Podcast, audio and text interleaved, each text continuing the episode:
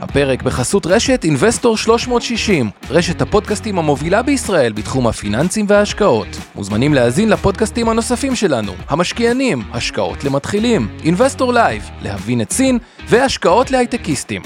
הופק ונערך על ידי שמע, פודקאסטים ויצירות סאונד. השקעות למתחילים אבנר סטפק ועומר רבינוביץ' עוזרים לכם בצעדים הראשונים בעולם ההשקעות.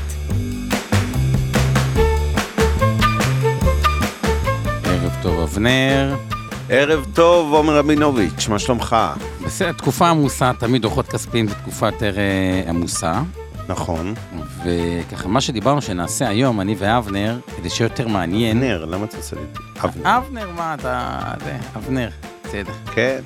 אה, כדי שיהיה יותר מעניין, זה אם בשבוע שעבר נגענו בדוחות יותר של הפיננסים, קצת חברות ביטוח, בנקים, אה, בתי השקעות, אשראי חוץ-בנקאי, אה, הפעם אמרנו שנתמקד לא בפיננסים, אבל כדי להעניק לזה יותר עומק, יותר קונטנס, מה שנעשה הפעם, ממש להעניק לכם את צורת המחשבה שלנו. מה הכוונה?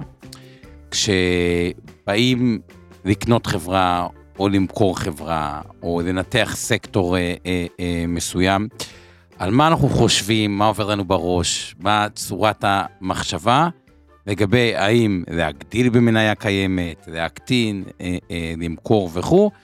כמובן נתחיל מאזהרת סיכון, כי זה דוחות כספיים, אז מזכירים אה, אה, אה, חברות, כן, אז אז נתחיל מזה. לעשות, להזכיר לכולם היום במיוחד, כרגיל, אבל היום במיוחד, שכל מה שאנחנו עושים הערב אינו ייעוץ השקעות ולא תחליף לייעוץ השקעות המותאם לצרכי ונכסי כל אחד מכם בידי יועץ השקעות מוסמך. אם אנחנו מזכירים פה ניירות ערך ספציפיים, שמות של חברות שפרסמו דוחות כספיים, צאו מנקודת הנחה שאי שם בתיקי השקעות, קרנות הנאמנות, הגמל, הפנסיה וההשתלמות שמיטב, או בתיקי השקעות וקרנות הנאמנות של אינבסטור 360, אנחנו מחזיקים בניירות האלה, ולכן יש לנו לכאורה אינטרס שאנחנו מזכירים בכלל את המניות האלה, אוקיי? אנחנו לא ממליצים, זה לא המלצת קנייה חלילה, זה פשוט ניתוח במסגרת הדיונים האקטואליים והחינוך הפיננסי וכל מה שאנחנו אוהבים לעשות. יפה. אז מה שנעשה היום טיפה מבחינת הסדר, אנחנו טיפה נשנה אותו.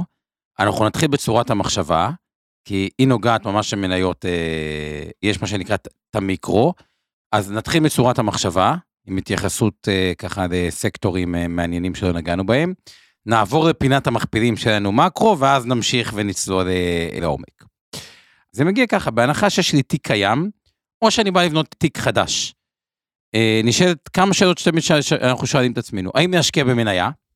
כן, ואז אנחנו אומרים לעצמנו, אוקיי, רגע, מה גודל הפוזיציה? שזה קשור למונח שנקרא conviction, ככל שיש יותר ביטחון שהמניה גם זולה, גם אטרקטיבית, גם צומחת, גם הכל, אני לא חייב להשקיע בכל המניות בגודל זה, אני יכול כל מניה גודל זה, אבל אני יכול שמניה אחת תהיה יותר, אה, עם פוזיציה יותר גדולה ממניה אה, אחרת, וכמובן, ככל שרמת הביטחון שלי, אם אני מסכם את זה, זה ה-conviction, שרמת הביטחון שלי גבוהה יותר, ככה אני מוכן לשים אחוז גבוה על מניה בודדת.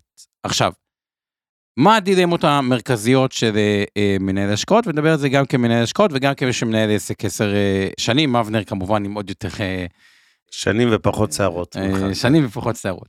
כן. אחד, זה האם האסטרטגיה המנצחת אה, תמשיך לנצח, כלומר, יש תמיד גורמים שמאוד מאוד עזרו לנו לתשואה, וגורמים שפגעו לנו בתשואה.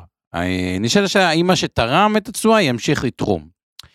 והתשובה לזה, ופה גם נביא כמה אה, דוגמאות, היא קשורה לשני דברים. האם מדובר במגמת על, או גל חודף? זה ממש נקודה חשובה. האם זה איזה מגה מגמה, או שזה איזה משהו נקודתי?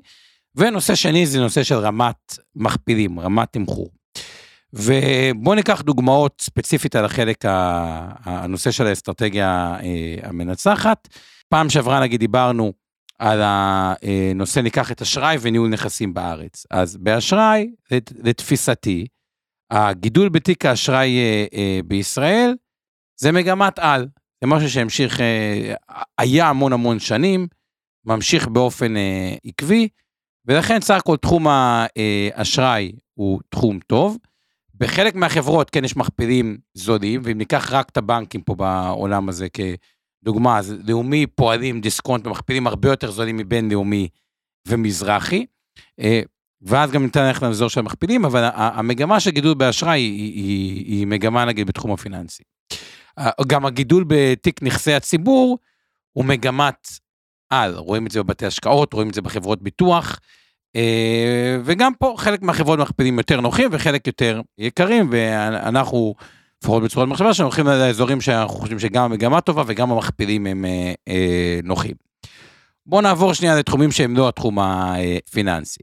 אז בואו נראה מה מאוד מאוד תרם לתשואה אה, השנה. שבבים. שבבים היה ממש ממש אה, אה, חזק השנה.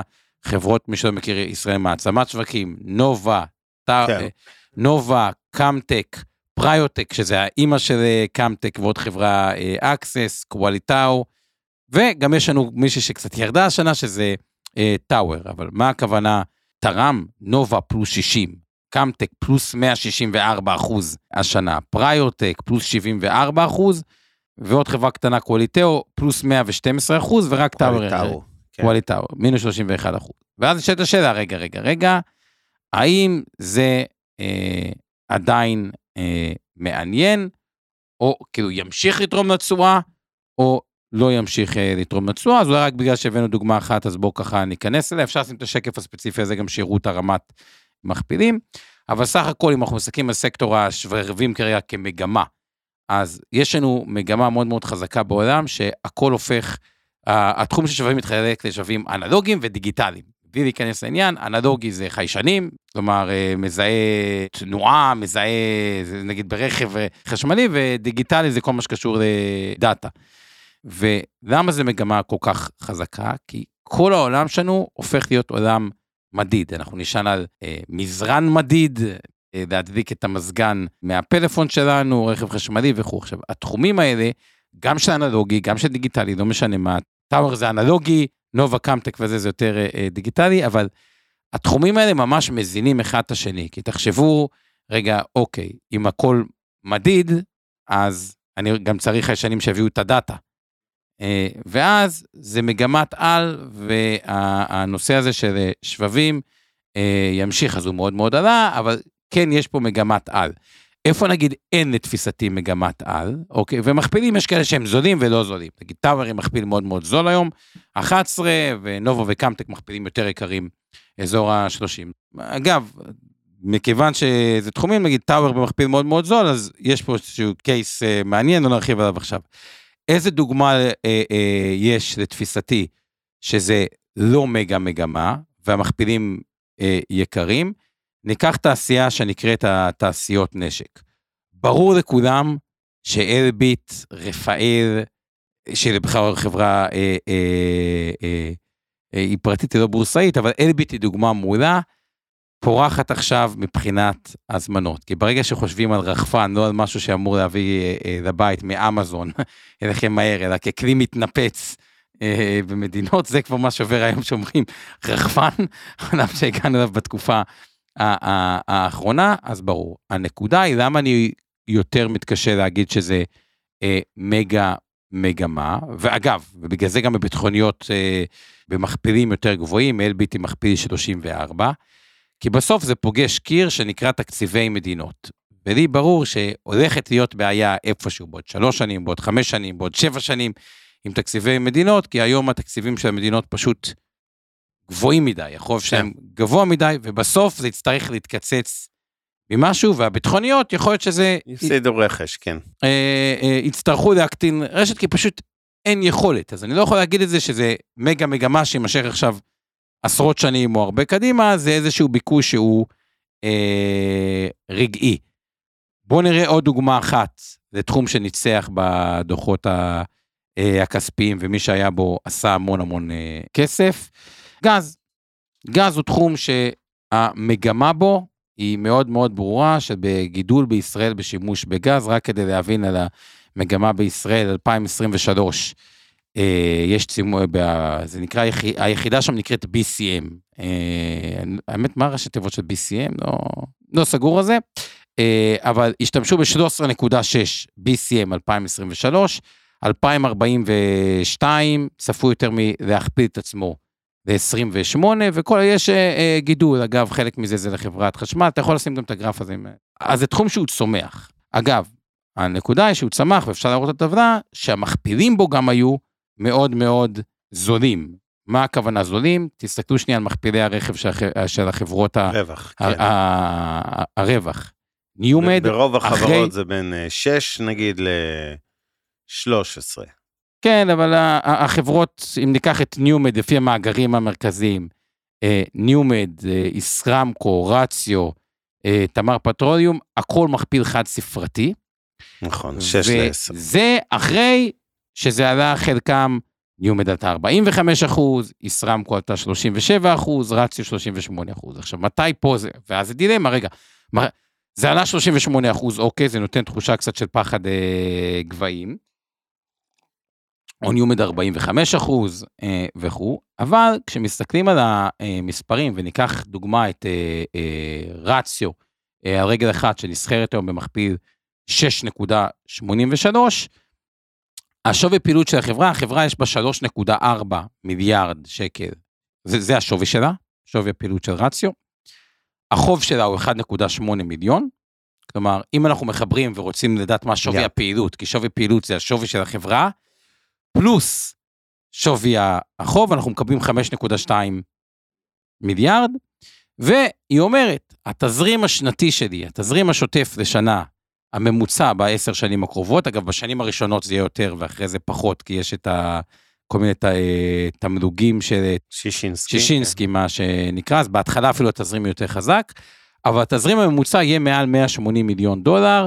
אם אני לוקח 180 מיליון דולר, מעתיק אותו לשקלים, זה 684 אה, מיליון שקל, כלומר 13 אחוז בשנה, אה, תשואה, 13. 13 אחוזים בשנה, תשואה אה, שוטפת. ואז בן אדם יכול להגיד לו, עכשיו כמובן שיכול להיות, כמובן שיכול להיות מצב שיאשרו לייצא יותר ו, אה, וכו', אבל בוא, גם יכול להיות אה, טיל מחיזבאללה, יכול להיות הרבה דברים. אבל בגדול, 13 אחוזים לשנה עדיין אה, מספק תזרים שהוא אה, מאוד מאוד אה, חזק.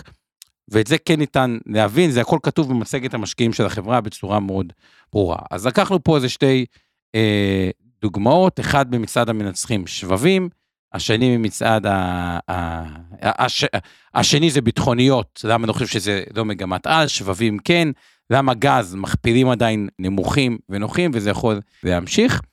אני אתן רק את הדבר האחרון שיש בגזרת המנצחים, שהוא גם קורה לי אה, לא מעט.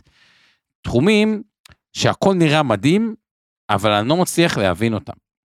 אה, כאילו לעומק, לא משנה כמה אני חוקר אותם, כאילו קשה, קשה להבנה, ואני רק אתן דוגמה אחת כדי שתבינו, ואז ננסה להתכנס לכל רגע. חברה בשם פריון, אוקיי? רואים קודם כל את הגרף, פלוס 817 אחוז בחמש שנים אה, אה, האחרונות. אפשר לשים בעצם את השקף הזה. פלוס 800 אחוז בחמש שנים. אה, אוקיי. עכשיו, אתה אומר, רגע, בטח המכפיל הוא מאוד מאוד גבוה. החברה, אגב, בשלוש שנים האחרונות צמחה ברווח, בהכנסה ב-36% בשנה, זה מרשים. כן. הרווח בשנה צמח ב-95% בשלוש שנים האחרונות, לשנה. זה מרשים? תלוי. אם זה עלה ממיליון שקל לחמישה מיליון זה לא מרשים. לא, לא, חברה שווה, אוקיי, כן, כן, שווי של כבר... כן, ברור. כן.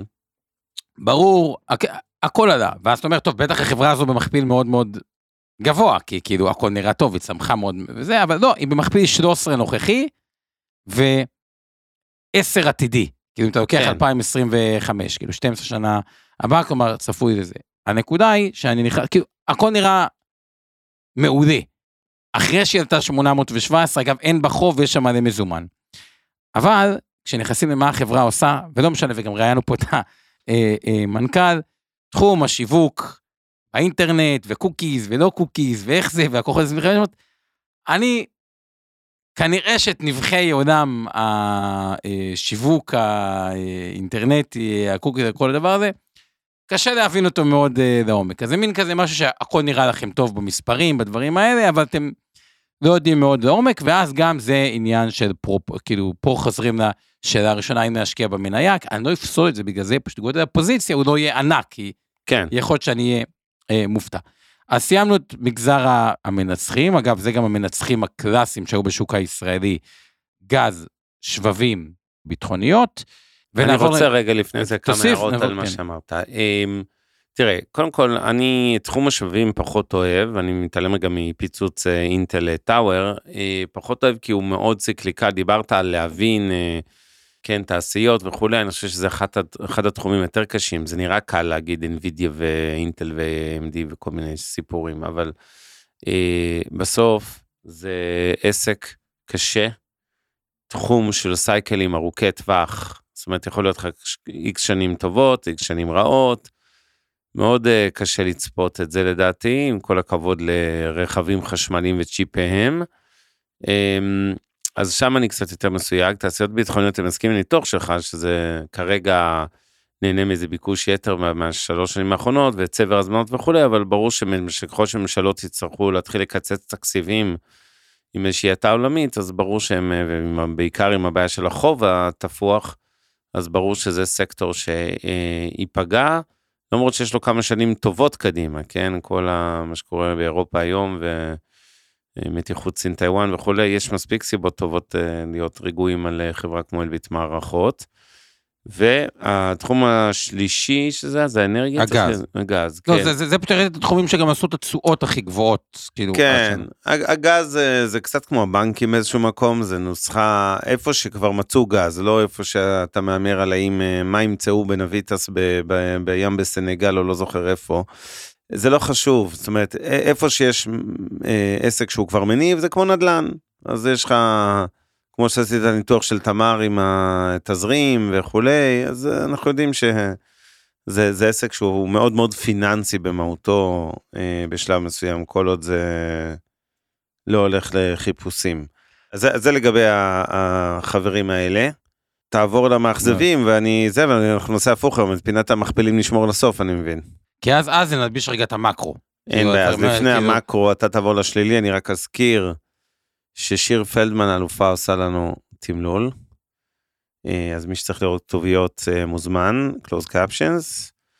טובה שמענוב איתנו פה על ההפקה, והצוות שלך, עמי ארביב, אורן ברסקי ואור חלמיש על התכנים, וגם רן גיורא שעזר. רואה חשבון רן גיורא. רואה חשבון רן גיורא, תותח, עזר גם הוא. ועכשיו תמשיך עם מה מאכזב אותך בדוחות הכספיים. זה, זה לא מאכזב אותי, אני מתחיל גם מחברות שהשוק פעל לטובתם. עכשיו, לגבי שבבים אני לא לגמרי מסכים עם uh, אבנר, אני רק אגיד, uh, זה היה תחום של סייקלים מאוד ארוכים, בחלק מהחברות זה גם עבר קונסטליזציה, אבל בסופו של דבר, ואם ניקח את טאוור בתור דוגמה, כדוגמה. כן.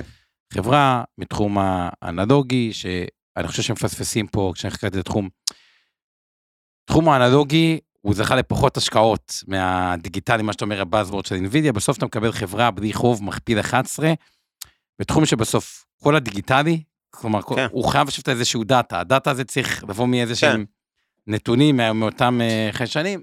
אני חושב שבכלל לעולם ה... כל מוצר, אתה הולך לעולם שבסוף הכל מדיד, כמו שבשחקני כן. ביירן מינכן או דברים כאלה, כמה הוא רץ במגרש, כמה הוא זה זה, אז אותו דבר uh, יהיה, אבל בסדר, לא... אני מסכים איתך שזה over simplified. אוקיי, בוא נלך לחברות שיחסית, לתחומים שיחסית אה, אכזבו. אגב, בתחומים שיחסית הצליחו, צריך להבין האם אני לא משלם, גם פה יש האם ללכת לחברות עם מכפילים יותר נמוכים או מכפילים יותר גבוהים. בואו נלך רגע מצד המפסידים. רשתות המזון. כן. רשתות המזון סבלו מעלייה בשכירויות, עלייה בעלויות מימון ועלייה במחירי ספקים, וצריך נכון. לגלגל את זה איכשהו ללקוח, והשאלה אם אפשר או אי אפשר. אה, אז זה דוגמה ראשונה, ותכף אני אגיד לכם על מה אני תמיד חושב שיש את מצד המפסידים, החברות שעשו פחות טוב, כי לפעמים גם שם נוצרות הזדמנויות. השני, נדל"ן למגורים, שוב, השילוב של עלייה במימון עם ירידה בביקושים, אה, נראה לי לא צריך להסביר למה זה תחום ש... נראה פחות אה, טוב, וכל הזמן שים לב, כל השבועות האחרונים מפמפמים לנו בתקשורת, כל נציגי התאחדות הקבלנים, שעוד רגע מאות קבלנים הולכים לפשוט רגל בכלל, לא עומדים בתזרים, בחובות וכולי. אני חושב שזה קצת, לא אגיד זאב זאב, נשמע לי טיפה מוגזם. נכון, אבל גם... ברור שיהיו גם כאלה שיפשטו רגל, כי אין מה לעשות שאתה עומד עם אשראי בבנקים ובאגרות חוב ולא מצליח למכור דירות, אז בהחלט יש פה אה, בעיה. אגב, זה גם לא שכל החברות עושות אותו דבר, סתם אני אתן אה, דוגמה שהיא מאוד מאוד מאוד חריגה כלפי מעלה, אאורה נגיד בפלוס 36 אחוז, שכמעט כל החברות, לא יוצא מן הכלל, ב-12 חודשים האחרונים, אה, הם במינוס. אז גם פה יש הבדל, ואני חושב שאלה אם ללכת על החזקה קצת יותר יקרה או יותר אה, חלשות וכו', אבל זה נגיע לזה ב, אה, אה, בהמשך. נדל"ן מניב, פה זה קצת יותר מעורב, כן יש עלייה בשכירויות, כי השכירות של כולם אה, היא צמודה למדד בישראל. אגב, בניגוד לחו"ל, שזה לא תמיד ככה, בישראל שכירויות הן כמעט תמיד צמודות למדד. מצד שני, יש עלייה במימון פעמיים. אחד, הרבה מהחוב שלהם הוא גם צמוד למדד. אז זה אומר שאם סתם לדוגמה, לחברה יש אה, אה, אה חוב צמוד במדד, והמדד עלה ב-5% והיה לה חוב של מיליארד שקל, זה פתאום עוד 50 מיליון שקל mm-hmm. הוצאות מימון, ועלייה בשכירות בדרך כלל היא רק על החלק השולי, כאילו מה השנה הבאה, על הקרן עצמה, על החוב עצמו, זה, זה, העלייה במדד יותר פוגעת בחברות מאשר כן. תומכת בהם מבחינת השכירות. הלוואות חדשות, כמובן שהן יותר יקרות, וירידה בביקושים זה תלוי באיזה תחום. ברור שמשרדים אה, נפגע, לגבי שאר התחומים זה אה, אה, אה, מעורב, אז גם פה בתוך הנדל"ן מניב, הוא אפשר להגדיר אותו בתור מצעד החברות עם איזה שהן בעיות אה, מבניות. ותקשורת. תקשורת, הבעיה שלו שהוא הפך באיזשהו מקום לקומודיטי. כלומר, אף אחד לא מוכן להגיד, יאללה, מגניב, אני אשלם על פרטנר 500 שקל לחודש, ועל סלקום 50 שקל לחודש, כי פרטנר זה חבל על הזמן, זה משהו אחר. זה יותר קומודיטי.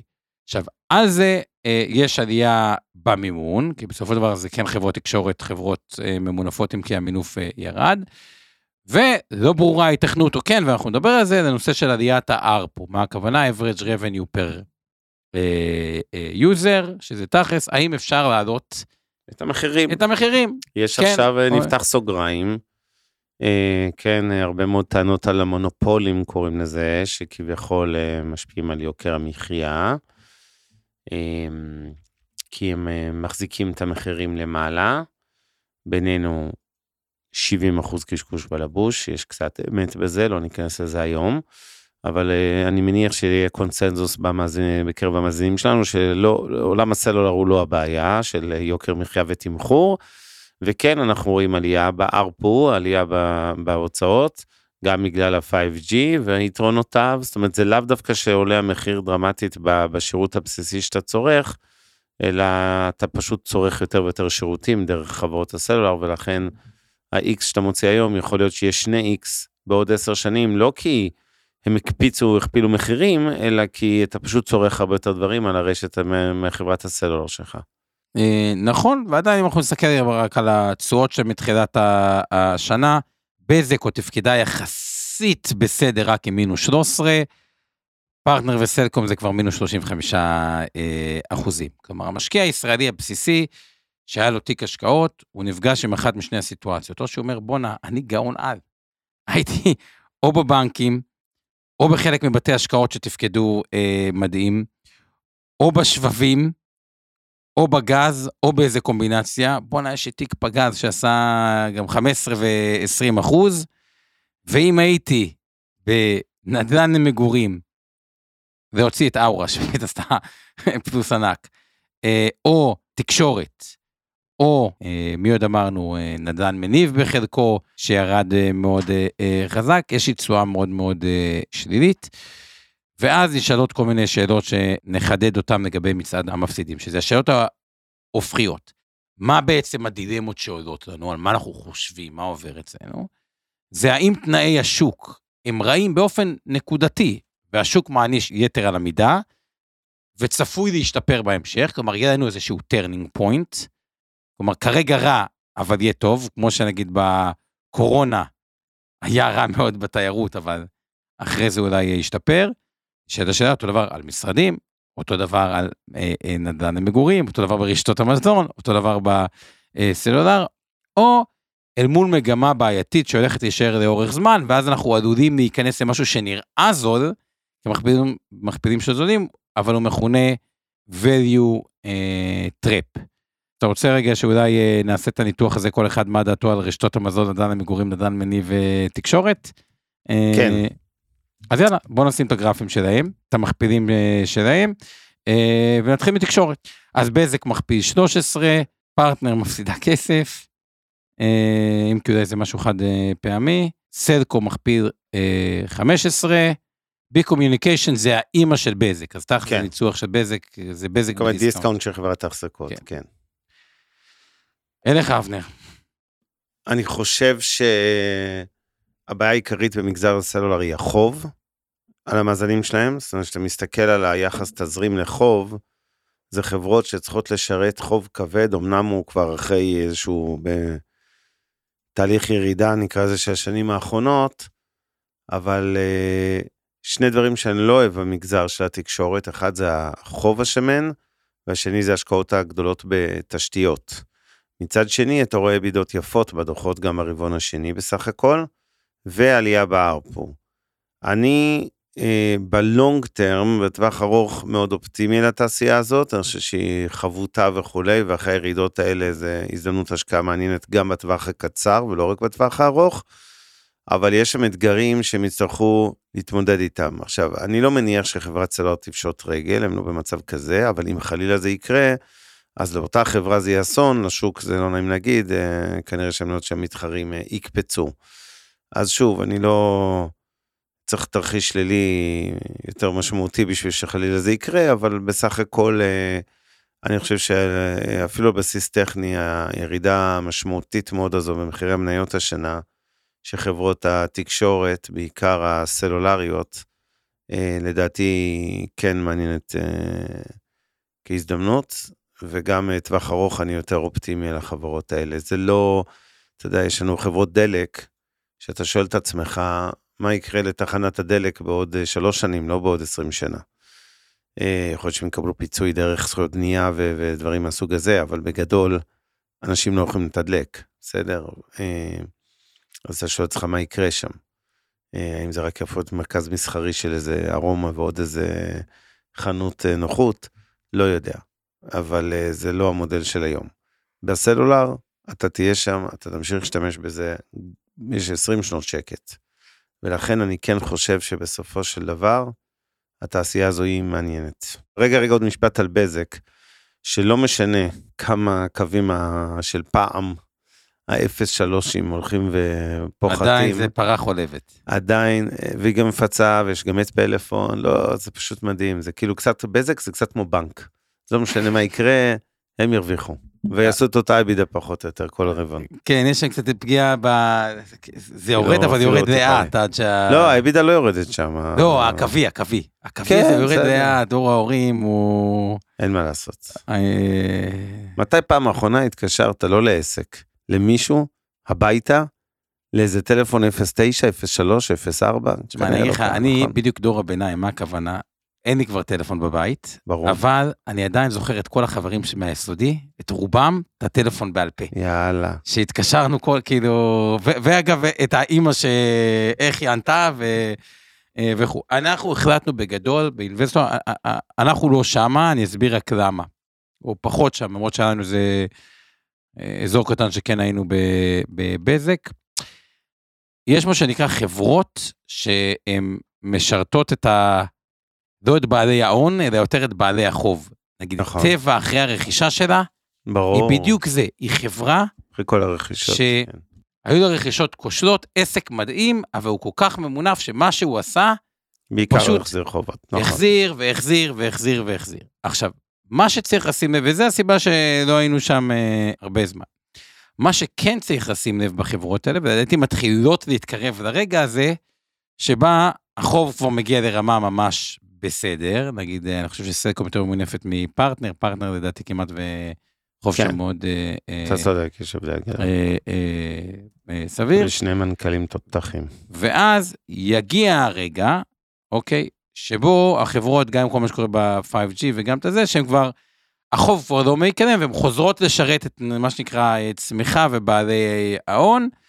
אם עדיין, אני הייתי שמח לראות את היכולת לעלות כאילו מחירי ש- שהיא אמיתית, כן עדיין יש פה איזשהו מרכיב מסוים של קומודיטי. כלומר, אם לוקח סתם דוגמה, אה, עולמות שאני יותר... אה, ב- נראה לי זה ברור, לא צריך לזה. אוקיי. יאללה, נעבור לנושא הבאה. ה- ה- הבא במצעד המפסידים. אה, ממה אתה אומר, נתחיל? נדל"ן מגורים? יאללה, או מחברות המזון. מה שאתה רוצה, אני זורם. תבחר. נדל"ן למגורים, הנה על המסך, כל ה-12 יאללה. פלוס מינוס חברות, צריך להגיד שבחלקן קצת מעורבות, אקרוס, אגם מסחרי, גם מגורים, דניה סיבוס היא יותר קבלן ביצוע. נכון, קבלן ביצוע זה יש שם פה, אותו יש גם פה בצד. קצת מיקס, אבל בגדול, כולם איכשהו קשורים גם לבנייה, חלקם גם ל... ל... זאת אומרת, חלקם גם יזמות, חלקם בקטנה יש גם מעורב דברים אחרים, אבל המסה הקריטית פה זה נדל"ן למגורים. בין אם זה בנייה ו... ו... ונטו קבלנות, ובין אם זה להיות היזם. יפה. אז קודם כל, אם אנחנו נתחיל לפי הגודל, אשטרום מינוס 32, 12 חודשים אחרונים, אה, מכפיל הון אה, אחד, שיכון ובינוי גם בקריסה 36 אה, אחוזים, אה, אה, דימרי זה, דניה סיבו זה בכלל קבלן, אז פחות רוצה להתייחס לזה, ישראל, קנדה, אה, גם תשואה של מינוס 37 אחוזים. היחידה שבודדת היא אאורה, שהיא פלוס 30 אחוזים, לא, גם אה, אפריקה מגורים בפלוס חמש ודימרי במינוס שבע. ב... ב... נכון, דימרי וגם הזאת. אה, אפריקה מגורים. מה דעתך קודם כל ככללי, עזוב רגע את נדל"ן בנייה, בתחום בעייתי, להתמקד בחזקים או להתמקד בשחוטים? תראה, ברור שבחזקים, כי בתחום הזה באמת יהיו קריסות ופשיטות רגל, אני חושב שבעיקר בחברות פרטיות ופחות בציבוריות, אבל כנראה שיהיה גם בציבוריות, ולכן אה, יש לך את הסיכון של אה, לטבוע מתחת למים עם המניה הזו בתיק ההשקעות שלך, ואתה לא רוצה להיות שם. אז אם כבר בסגמנט כזה, אז תסתכל על החברות החזקות יותר. הבעיה אה, שלי זה פשוט הסגמנט הזה עלול להישאר חולה לעוד שנתיים שלוש. כי אם קצב מכירת הדירות ימשיך להיות נמוך כמו שהוא עכשיו, וגם מתישהו אה, עלול להיות שמחירי הדירות ירדו, כרגע אנחנו מדברים רק, אה, לא רק, יש גם ירידת מחירי דירות שזה 7% מהשיא, אבל אה, היא לא דרמטית. מה שבעיקר דרמטי ופגע בחברות האלה של השקף זה הווליום, המחזורים, הכמות העסקאות. וזה אני לא רואה מתאושש כל כך מהר, וזה בעצם שורש הבעיה פה. עכשיו אני אגיד עוד דבר אה, שצריך להיזהר איתו. קודם כל המו- המושג מכפילים פה, במיוחד מכפילי רווח, אבל גם מכפילי הון, הוא מושג חמקמק ומסוכן. למה מסוכן? יש דיליי בדוחות הכספיים בכל מה שקשור למלאי של אה, דירות שלא נמכרו, לשווים של המלאים של הדירות שלהם, וגם בגלל שההכרה בהכנסות, אתם יודעים שהחשבונאות היא, יש את עיקרון השמרנות. וכשקבלן מוכר דירה והוא מקבל הרי את התשלומים ויש ביצוע וזה יכול להיות על הנייר וזה ייקח 3-4 שנים לפעמים, הוא לא ב-day one אה, רושם את כל ההכנסה מהדירה אלא זה פרוס.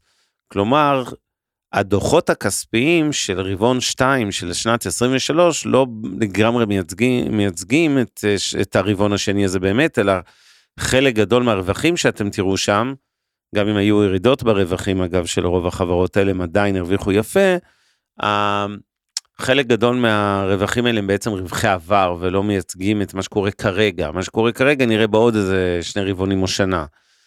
ו, ואני אומר את זה כי פה אה, היום אה, הייתי קצת נזהר בלקנות חברות כאלו, למכור על בסיס מכפילי רווח ואפילו מכפילי הון.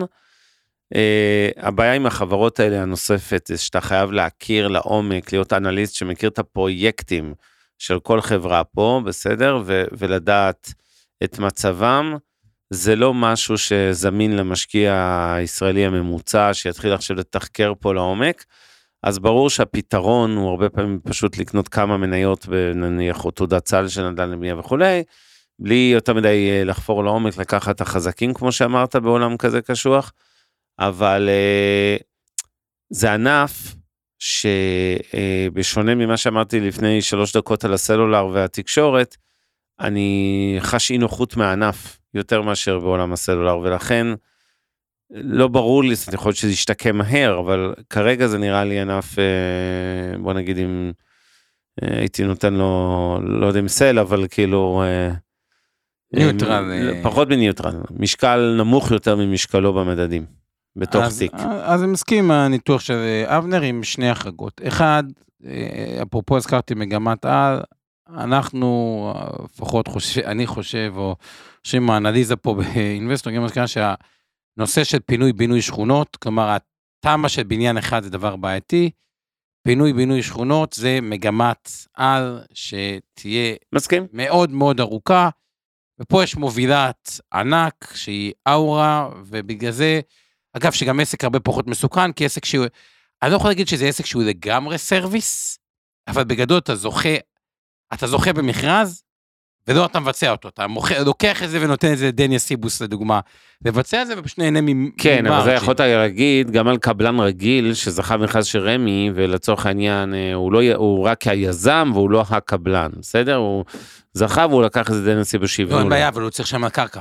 כן, אבל אתה לא, לא, צודק, פה- אין מרכיב צודק קרקע, לא, אין מרכיב קרקע, אין מרכיב רגע, קרקע. רגע, רגע, קרקע. אני מבין, אני מבין, אבל יש לך סיכון, תראה, אני מסכים שתחום ההתחדשות העירונית ימשיך להיות דומיננטי בשוק הנדל"ן בשנים העתידיות, אבל, וברור שהאורה היא שחקן מאוד משמעותי בשוק הזה, אבל אמ, הסיכונים שם הם בעיקר רפורמות ורגולציה, שיכולה לחפף אה, לא מעט מהמתווכים נקרא לזה בעולם הזה.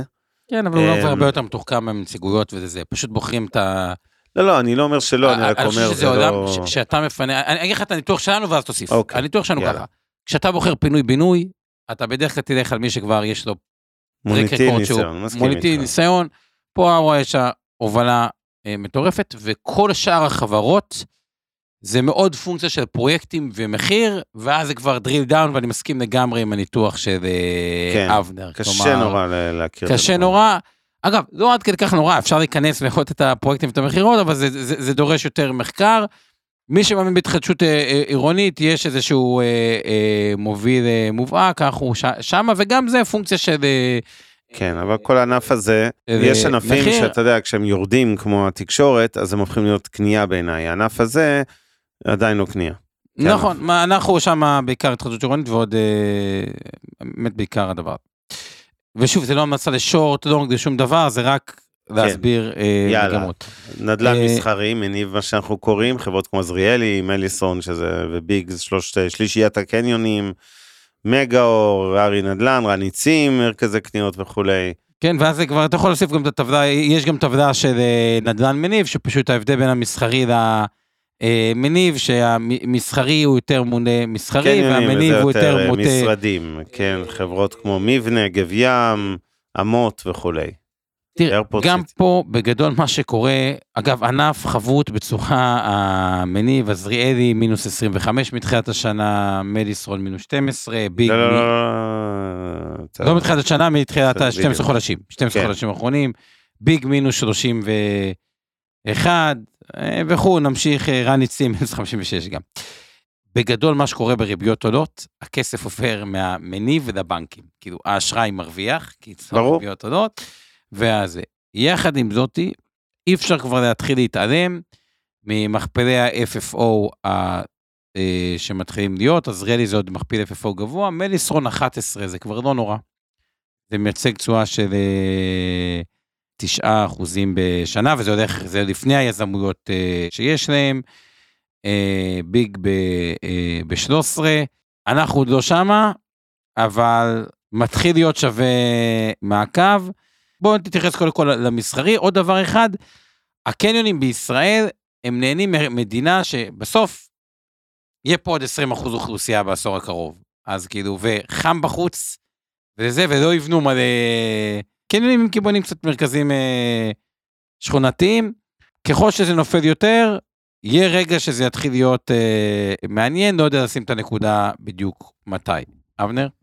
אני לא אוהב משרדים, אני... לא, מסחרי, לפני קניונים, זה יותר קל לי, אני חושב שיש פה עודפי היצע בשני התחומים האלה, אגב, הרבה יותר בולט במשרדים מאשר בקניונים.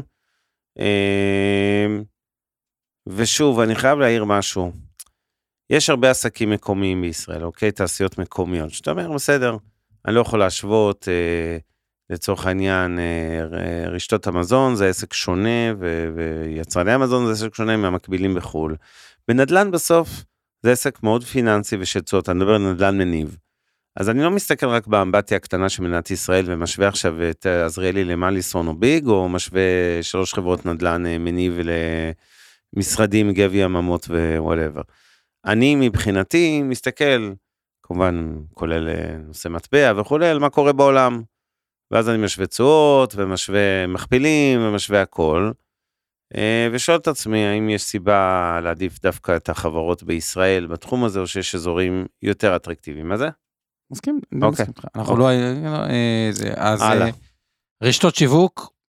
טוב, אה, רשתות שיווק, כן. שופרסל, אה, פוקס עוד היא זה, אבל שופרסל, רמי לוי, יוחננוף, אה, אלקטרה צריכה שהיא, גם לא רק זה, היא פשוט קנתה את אלקטרה צריכה את... מולטי, מונטריטי זה שלהם, תזכיר לי. לא, לא, אלקטרה צריכה את הסופר... אה, קרפור, רינות ביטן, נוי, אני לא. יודע, שם אני מהסקפטים לגבי זה, אבל טיב טעם וויקטורי, מינוסים די אה, רציניים, ממינוס 20 ב-12 חודשים האחרונים, עד למינוס 42 של אלקטרה. כן, אבל לא... אה, אני כן אגיד ש, שבגדול לרובם הרבעון השני לא היה מלבב, והמחצית צריך לזכור תמיד בעולם הרשתות שיווק זה, יש תמיד הטיות של עיתוי פסח, אם הוא מרץ, אפריל וכולי, אז נהוג להסתכל על המחצית הראשונה ולהשוות למחצית המקבילה אשתקד, ולא להשוות רבעון שני לראשון.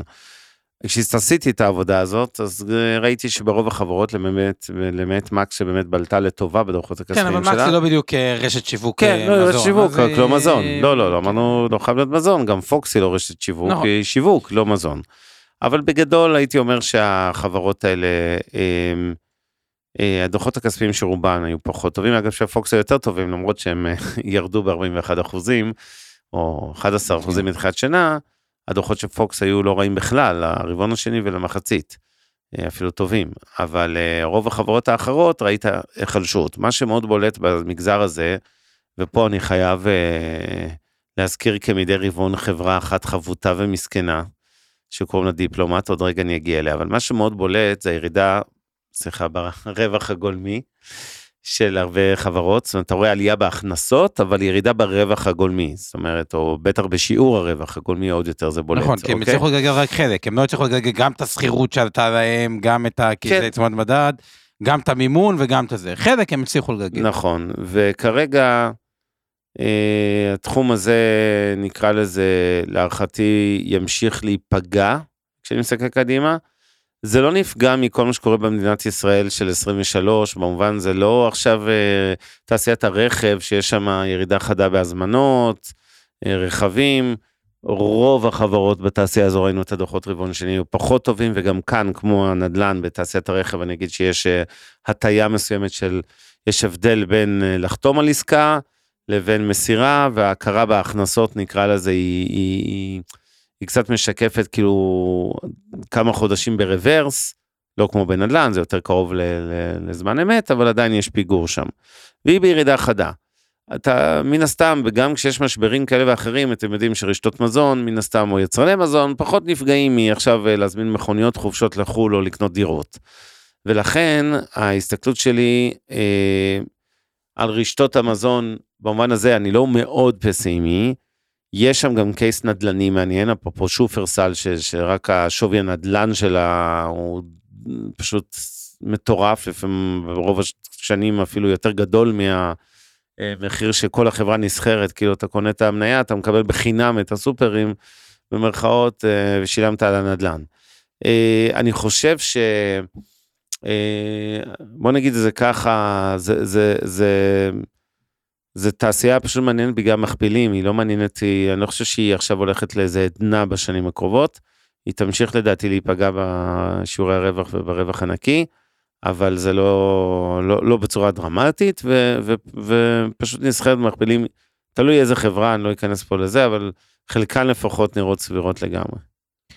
אה, אנחנו גם שמה, אני נוטה להסכים עם אה, אבנר, אבל עוד פעם, התחומים החבוטים, ואני רוצה רגע אה, להזכיר, האם האסטרטגיה המפסידה נהפכה להיות זולה מספיק? זו שאלה שתמיד צריכה אה, להישאל, כי בסופו של דבר, בגלים הרבה פעמים מה שניצח ועשה את התשואה הטובה, לפעמים הוא, ניצח, הוא, הוא נוטה להיות קצת יקר מדי, ומה שמפסיד נוטה להיות אה, אה, נענש מדי. אנחנו עדיין לא בעולמות אה, הסופרים, כי יש יותר מדי דברים שהכבידו עליהם.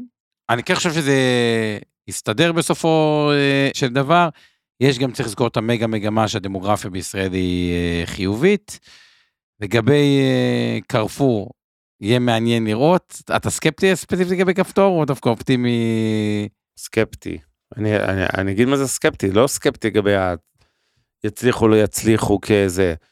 מהפכה לא תהיה מקרפור. בוא, אני, יש לי איזה סניף קרפור סיטי ליד הבית בכפר סבא, ואני מדי פעם נכנס. חמוד נורא, היה פעם מגה בעיר, הפך להיות קרפור סיטי. להגיד לך שהרגשתי שאני בפריז, התשובה היא לא, יש קצת מוצרים משם, חמוד באמת, אני אוהב צרפתית וסבבה, אני מקפיד גם לנסוע במכוניות צרפתיות, אז בסדר. אהבתי את הרעיון, אבל להגיד לך שזה זה מהפכה צרכנית ויריד, כן, איזה, עם איזה הוזלות מחירים מטורפות, כולנו יודעים שלא. ובסוף הם ימכרו ב-90 אחוז אותם מוצרים שאתה תמצא בשופרסל וכולי, במחירים דומים אני מניח, ומדי פעם זה יהיה זול יותר והוא יהיה יותר זול, זה, זה סתם, זה לא, זאת אני לא, זה לא שאני פסימי על החברה או על הזה, על המודל, אני פשוט לא חושב שזה בשורה צרכנית גדולה. ברמת השקעה זה רק שאלה בסוף של מחירים ומכפילים, זה הכל. אוקיי, תראו, מבחינת זמנים אנחנו צריכים ללכת לפינת המכפילים, למרות כן, שיש הרבה טכנולוגיה והחילנים יש לי, רגע, יש לי שני דברים עוד לפני זה אה, להגיד. אה, אז רק, אני רוצה את הסיכום שלי, אבל תגיד כל מה שרצית. דיפלומט, ועוד דבר. זה, ויש שם גם הערות מהקהל, אני אתייחס אליהם לא לדאוג, אבל אה, מילה דיפלומט ומילה רגע מקרואיסטית יותר. דיפלומט, שוב, כל, כמדי אה, אה, שנה חובטים בהם, כי הם כאילו מייצגים את יוקר המחיה הישראלי וכולי, ואתם רואים שבסופו של דבר, עם החברה הזאת שהיא המונופולים, מתכוונים אליהם הרבה פעמים, כן, שכביכול אה, קונים אה, את ה... זאת אומרת, בקיצור, החיים ליוקר המחיה, כי הם מייצגים הרבה מאוד מהמותגים שכולנו רוכשים פה ביום יום. אם בסופו של דבר, חברה כזאת, עם כל הזה, אחת הגדולות בישראל, מרוויחה פחות מ-100 מיליון שקל לשנה, אוקיי? כנראה שלא שם נמצאת בעיית יוקר המחיה, ואני אוסיף לצינים שיגידו, טוב, הם בטח מושכים משכורות עתק, אז התשובה היא לא, זה גם לא ההסבר. זאת אומרת, בסופו של דבר, החברה הזאת, כן, אני אסתכל על שווי השוק שלה עכשיו בלייב, רק ש, שנבין על מה אנחנו מדברים, על, ה. על המונופול הענק הזה שנסחר ב-870 מיליון שקל, אוקיי, זה הכל, 870 מיליון שקל, אתם זוכרים בנקים בישראל? דיברנו על זה, אתם זוכרים הרווח שווים? הח- ה- החודשי של... זה, זה הרווח החודשי של בנק פועלים בר- ברבעון עכשיו, אוקיי? בערך. כאילו, זה לא, השווי, כן. השווי של כל חברת דיפלומט. הרוויחו 33 מיליון. עכשיו היא חברה טובה, שקלים, כן, שאני לא. שלא יובן מזה שאני חלילה עושה לה איזה שיימינג, אני להפך, אני אומר, הביקורת כלפיה היא לא מוצדקת, אה, אבל זה מדד טוב להבין, אה, אה, כן, אפרופו יוקר המחיה, יש איזה, ואני חייב להגיד זה כי יש עכשיו אה, שוב עליהום כרגיל, על שטראוס, עליהם, על, גם על יצרני מזון, גם על יבואני מזון וגם על רשתות השיווק. בסוף בסוף, חבר'ה, אנחנו מדינת אי, אנחנו לא אירופה שיש לנו פה 900 מדינות מימין ומשמאל לשווק להם להעביר אה, דנונה במשאיות מגרמניה לרומניה, ואין לנו פה שכנים למכור להם סחורה, והעלויות של ישראל הן יקרות באופן כללי בהרבה מאוד תחומים, ולכן בסוף, בסוף, בסוף, בסוף, האירוע הזה, לדעתי, הוא אה, מאוד, אה, אני חושב שיש פה, אני לא אגיד הסתה, אבל הגזמה פראית, בסדר? ואין לי עניין בתחומים האלה שלא תבינו, כן? אני לא... אה, זה, אבל הגזמה פראית בהאשמה, באחריות, על כל החברות האלה. בסוף, תבינו, התרומה, אני עכשיו מול הדוחות של דיפלומט. צריך לזכור שדיפלומט יש גם הכנסות מחו"ל, כן, היא פעילה גם בדרום אה, נכון. אפריקה וגיאורגיה. וניו זילנד וכולי. בסוף, בסוף, בסוף, בישראל 32.7 רווח תפעולי, תפעולי במחצית. אה, סליחה. נקי, רק, נקי, אה, נקי, נקי, רווח נקי. לא, לא, לא, תרומה, אני, אני מול המצגת, בוא, תרומה לרווח התפעולי של הפעילות הישראלית, אה, ישראלית, מתוך, כן. הייתה בסך הכל 32 מיליון שקל, נו בחייאת, על- עליהם נפיל את יוקר המחיה. אלה היו עד כאן הסוגריים של כן, דיפלומט, אני. רוצה להוסיף משהו יותר מקרואיסטי. תראו, בסוף, א', אה, חודש אוגוסט כרגע הוא לא הסתיים, אבל אה, הוא שוק בתל אביב במינוס של בערך אחוז אה, 6 נדמה לי, אה, מדד תל אביב 125, וזה החודש של הדוחות העיקריים. אז אפשר להגיד, רגע, אבל התקבלו בקור הדוחות, אני, אם אני מסכם רגע את כל עונת הדוחות בישראל, ונכון שנשארו לנו עוד איזה כמה, כמה רגעים, אבל כמעט כל החברות המשמעותיות במשק כבר פרסמו 90 אחוז אפשר להגיד מאחורינו, והתשובה שלי היא, א', הדוחות היו פושרים, אני חושב שאני הופתעתי לטובה, אני חייב להגיד מהם, זאת אומרת, ציפיתי אפילו לתוצאות קצת פחות טובות ממה שהיה במציאות. היו פושרים, יש הרבה סגמנטים, אני עוקב אחרי תעשיית הרכב, תעשיית הליסינג אגב, אלבר, אלדן, הם לא אה, נסחרות בבורסה, הם נסחרים רק האג"חים שלהם, אבל הייתה שם כמובן ירידה ברווחים, קרסו וכו', פריסבי בשמה היום. אמ, אז אני חושב שראינו אה, שברוב התחומים, כולל הטיב טעמים והוויקטורים ורשתות השיווק וכולי, הייתה ירידה יחסית, רבעון או חציון נקרא לזה בהשוואה למקביל. אה, סקטור הפיננסים בכל ה... כמעט בכל התחומים, אולי למעט קצת אשראי חוץ בנקאי, למרות שגם הוא היה די טוב. ראינו אה, דוחות פראיים של הבנקים, או דוחות טובים מאוד של בתי כן, השקעות. פריים לטובה. אה, כן, פרעים לטובה, דוחות לא גליק גדול, אבל זה תמיד ככה בחברות הביטוח, כי הן מאוד תלויות במה שקורה בשווקים. ובגדול, אז, אז, אה, אז בסך הכל התוצאה היא סבירה, אבל יש לנו עוד, אה, איך אומרים, בהפסקת המחצית במשחק הזה של שנת 23, צריך יהיה מאוד מעניין לראות לאן זה הולך, כי יש גם את ההקשרים המ- של מה שקורה במדינה מסביב, המחאה, החקיקה, כרגע אנחנו באיזשהו פסק זמן, נראה לאן זה אה, יתקדם. אפשר, כי אם כבר הזכרנו הרבה זה, אז טכנולוגיה היה לא רע סך הכל, היה גם חילן, גם ואן עם דוחות כן. אה, סך הכל אה, טובים. יש אגב, עוד סגמנט שאני כל כל כך אוהב כרגע את. התמחור שלו, כן. את הדברים האלה. זה תחום שגם בו יש מגמה, אתם יודעים, אז בואו ניתן את הסיכום שלי, יאללה, רוץ. ונעבור לפינת ה- מכפילים, יאללה, המכפילים. זריז, כי יש לנו. גם שאלות והערות. אז תחום הפיננסים בישראל, אמרנו, אנחנו אוהבים אותו, פחות ביטוח, יותר כי אנחנו מפצלים אותו מביטוח שזה הכל מהכל. בנקים ועולם אה, ניהול ההשקעות. בתחום שהוא לא פיננסים, שבבים, עשה מעולה, כאילו היינו שם, אני דווקא לא כל כך מסכים, אני חושב ששבבים הוא, הוא סגמנט מעניין. קצת המכפילים עלו, טאוור בולטת מאוד כלפי מטה, בוטלה עסקה עם אינטל, ואז היא כאילו קרסה, למרות שהיא מקבלת פיצוי, היא במכפיל נמוך, עוד רגע אחד אה, אה, ספרתי. גז עלה, אבל עדיין חמוד. ביטחוניות, אני לא קונה את ה... אה, מפחיד אותי. אה, פשוט כן. מפחיד אותי. כאילו, מכ- מכפיל גבוה, אתה צריך קונביקשן יותר גבוה.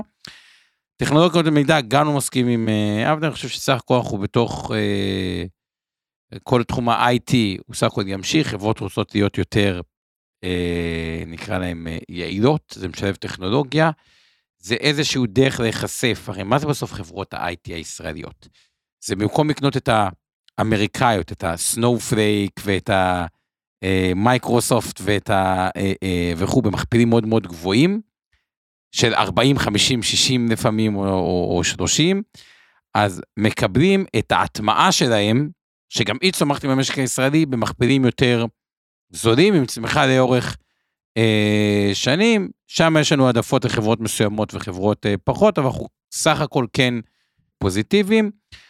בתחומים שנשחטו, אז אה, התייחסנו אה, אליהם קצת היום. מאוד בפינצטה שם צריך לעשות אה, אה, עבודה. מכפילים שנס, אה, שנראה פינת המכפילים, או שאתה רוצה אתה להגיד אה, רגע?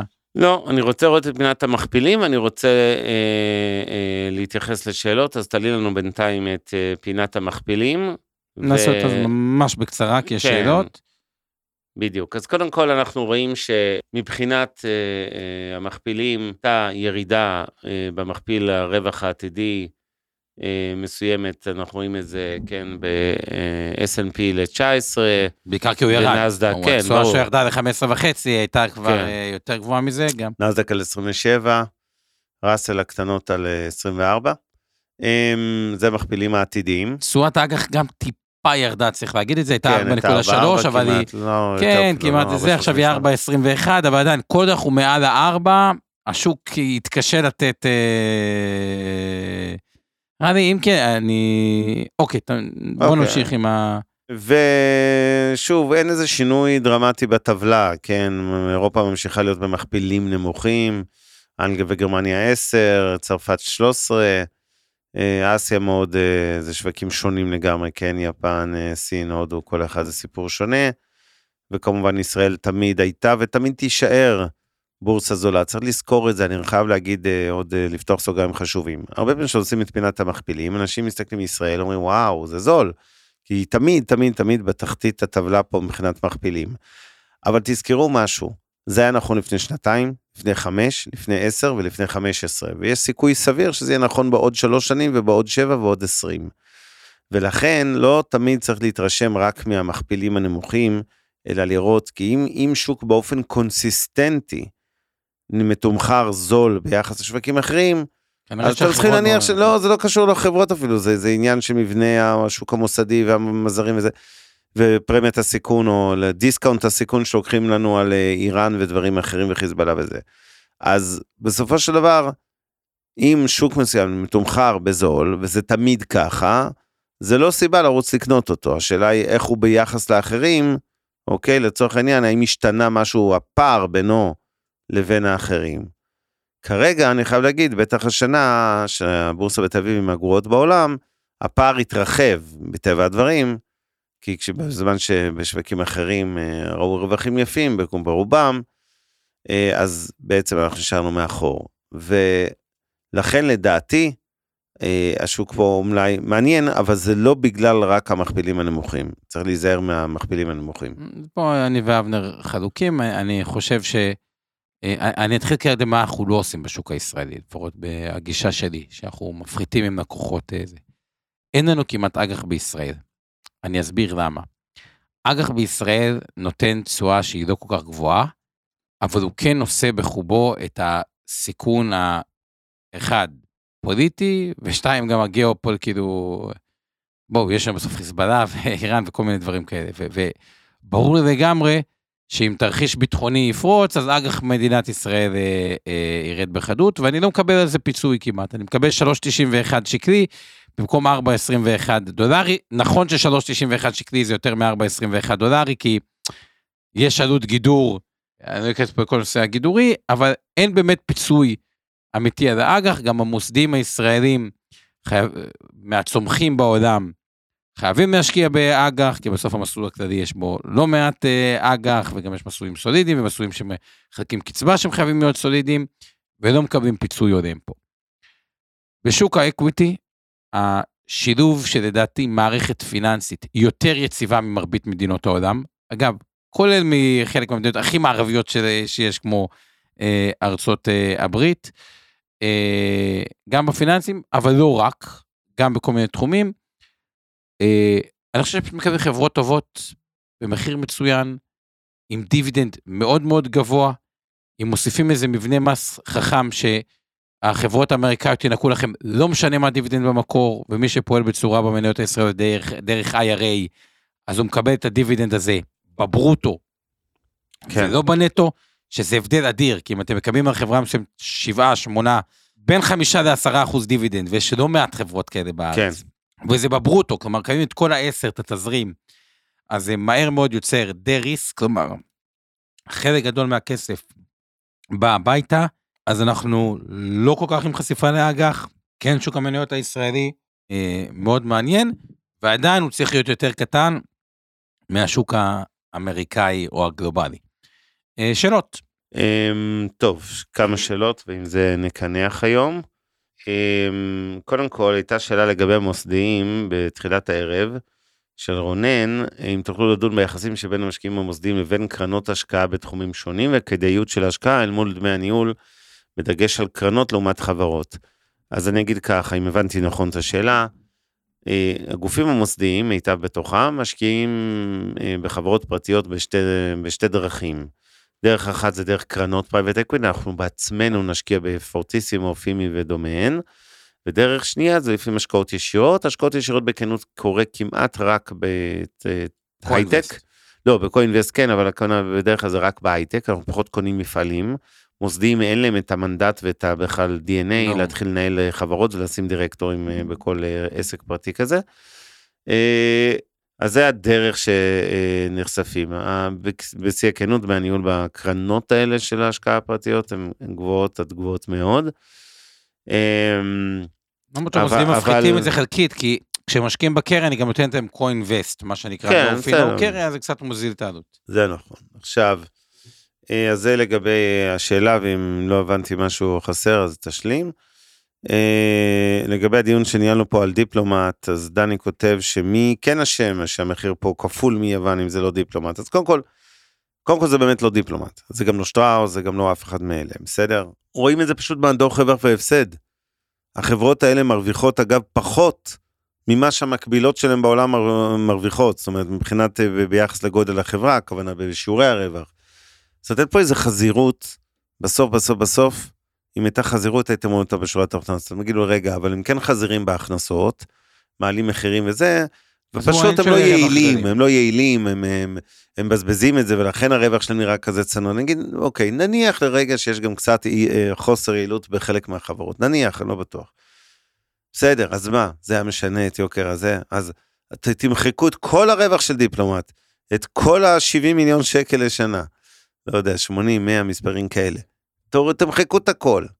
אז, אז, אז בואו, תחלקו איזה אזרחי מדינת ישראל, עשינו פעם את הטריק הזה על רווחי הבנקים. תגידו שהם עובדים, הם הופכים להיות עמותה. הם מפסיקים להיות עסק למטרות רווח, אז אני אגיד לך בדיוק לא כמה זה, את ר- 70 מיליון, כן. זה- זה 7 שקלים, שבעה שקלים. זה אדם, מדהים.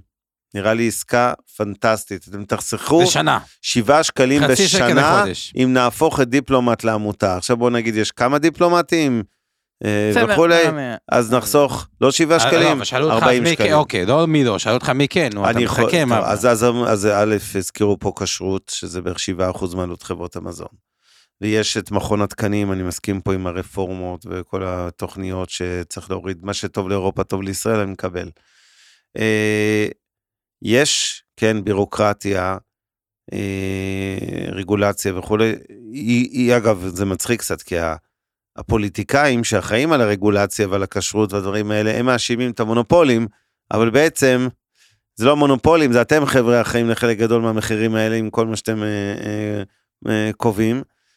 אה, ובנוסף, אני חוזר לבסיס, אה, צריך להבין, היא- שוק היא- קטן, קטן כל קטן דבר. ומבודד. זה קטן נכון ומבודד. לכל דבר.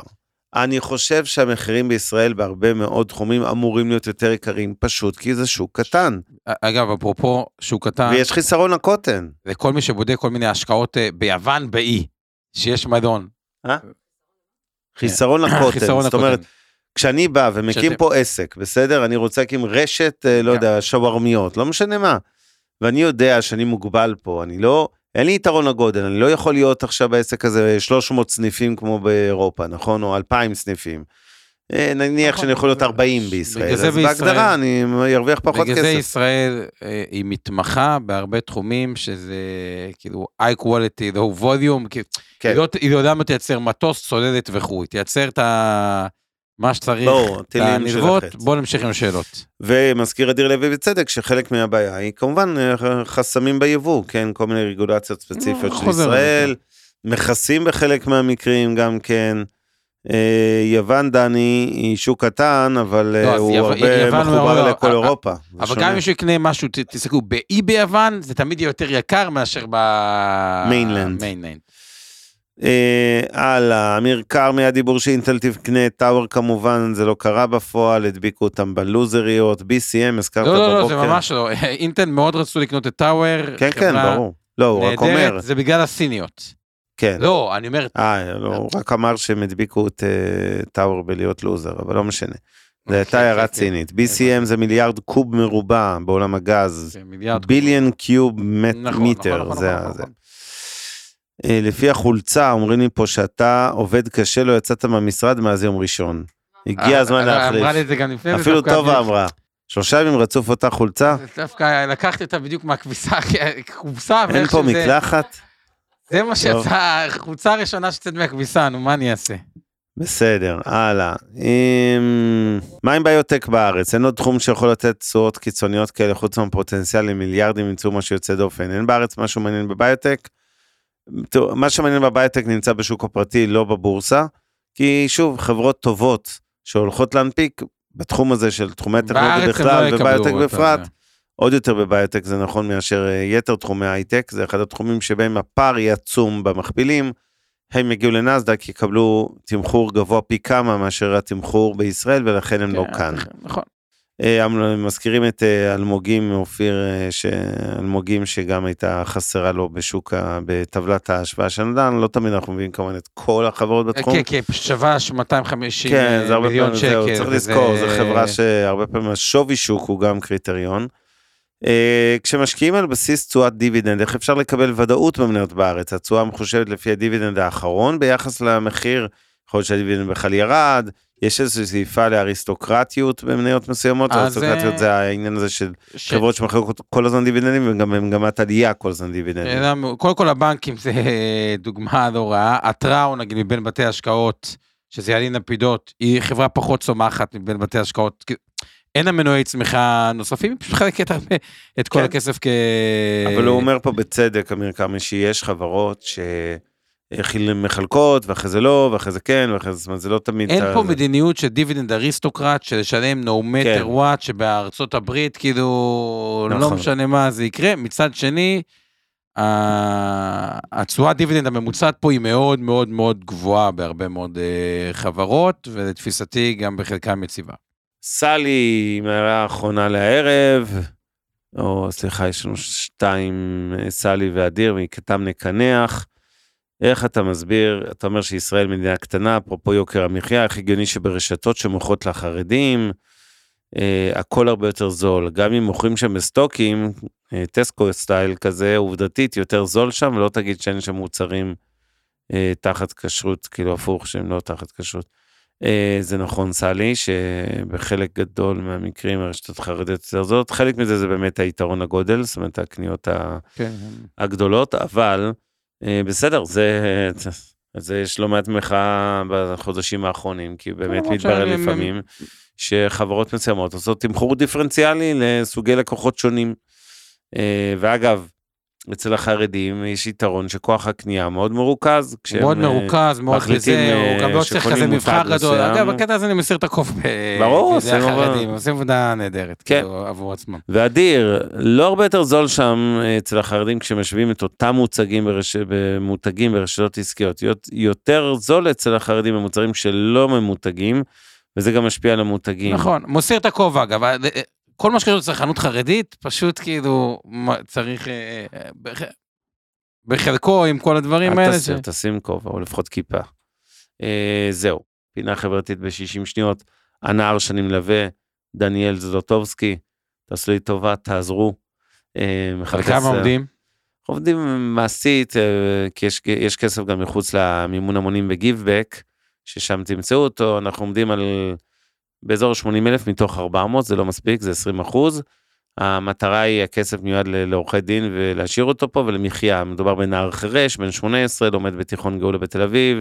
הוא קיבל צו גירוש מישראל, הרקע הוא שההורים התגרשו.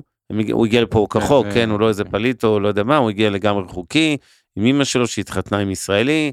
כשההורים התגרשו, פתאום, איך אומרים, רשויות ההגירה בער להם להוציא את הילד, הוא כבר היה חודשיים בתוך תהליך גיור אגב, יש לו סבא רבא יהודי. חירש מקסים מקסים מקסים, רוצה להישאר פה, רוצה להתגייס לצבא, סתם עושים לו את המוות, אמא שלו כבר גורשה, הוא בינתיים פה, ערערנו לבית משפט, ואנחנו מקווים לנצח, ואנחנו נעשה הכל. אז uh, אתם מוזמנים למצוא את הקמפיין ולתרום. ועכשיו, תודה לטובה שמאנוב, תודה שעושה את ההפקה, תודה לשיר פלדמן על התמלול, לצוות של חמי ארביב, אור חלמיש, אורן ברסקי, ורואה החשבון, גיורא רן גיורא. רן גיורא, תמיד הופך אותו. Uh, תודה שהייתם איתנו, אנחנו ניפגש בשלישי הבא, תעשו טוב, זה חוזר עם ריבית גם השבוע. והצמדה. והצמדה. לילה טוב טוב. לכולם. הפרק בחסות רשת אינבסטור 360, רשת הפודקאסטים המובילה בישראל בתחום הפיננסים וההשקעות. מוזמנים להאזין לפודקאסטים הנוספים שלנו, המשקיענים, השקעות למתחילים, אינבסטור לייב, להבין את סין, והשקעות להייטקיסטים. הופק ונערך על ידי שמע, פודקאסטים ויצירות סאונד.